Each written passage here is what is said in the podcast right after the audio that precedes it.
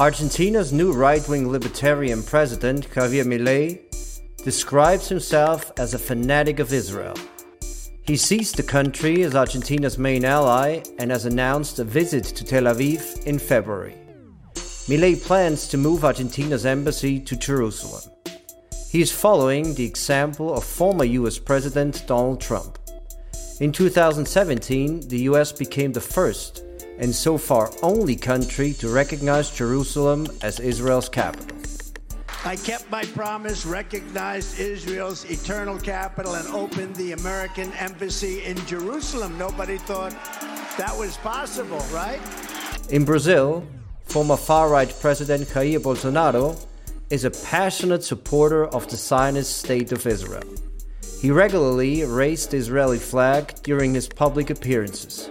Bolsonaro enjoyed strong support from Brazil's influential and fervently Zionist evangelical sector. In two thousand nineteen, Prime Minister Benjamin Netanyahu became the first Israeli leader to visit Brazil.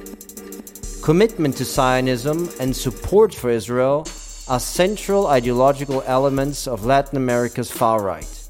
Its close ties with Israel date back to the late nineteen seventies and nineteen eighties.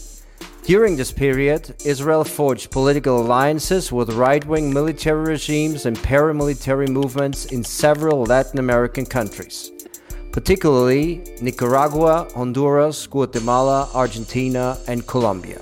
The alliance between Latin America's far right and Israel was marked by Cold War anti-communism and counterinsurgency warfare.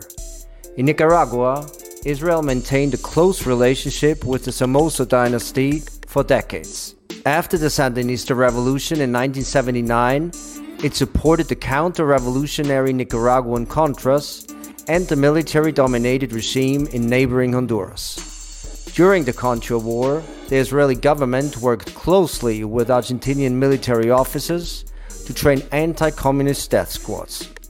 Israel supplied Argentina's anti-Semitic military regime, which disappeared some thirty thousand citizens in the nineteen seventies and nineteen eighties with sophisticated weapons and technology. This particular chapter in Argentina's history is crucial to understanding Milei's fanaticism for Israel. The deepest relationship between Israel and Latin America's far right was forged in Colombia.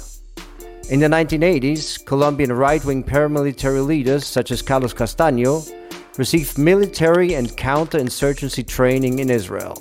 At the same time, the Israeli security firm Spearhead, founded by retired I D F Colonel Yaya Klein, began training paramilitary groups in Colombia.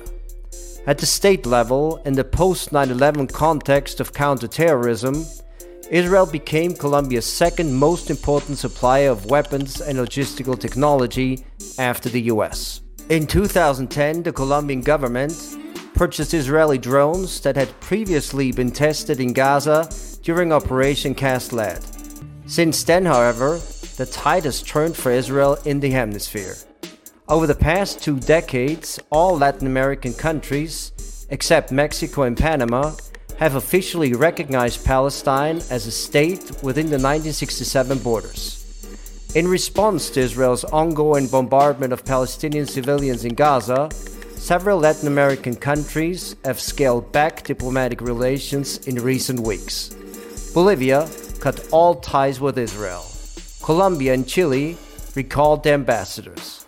Colombia's leftist president Gustavo Petro has called Israel's mass killing of civilians genocide. Brazil's president Luiz Inácio Lula da Silva has made similar comments, calling on Israel to end its bombardment of Gaza. Chile's leftist president Gabriel Boric also condemned the Israeli attacks. All three countries, along with Cuba, Nicaragua, and Venezuela, are currently supporting South Africa's lawsuit of Israel for its actions in Gaza at the International Court of Justice. And there is more to come. Chile has announced that it will take Israeli Prime Minister Netanyahu to the International Criminal Court for war crimes committed in the occupied territories. Chile has the largest Palestinian population outside the Middle East. In light of these developments, Milei's fanaticism for Israel and Zionism comes at a time when the Netanyahu government is increasingly in need of international friends.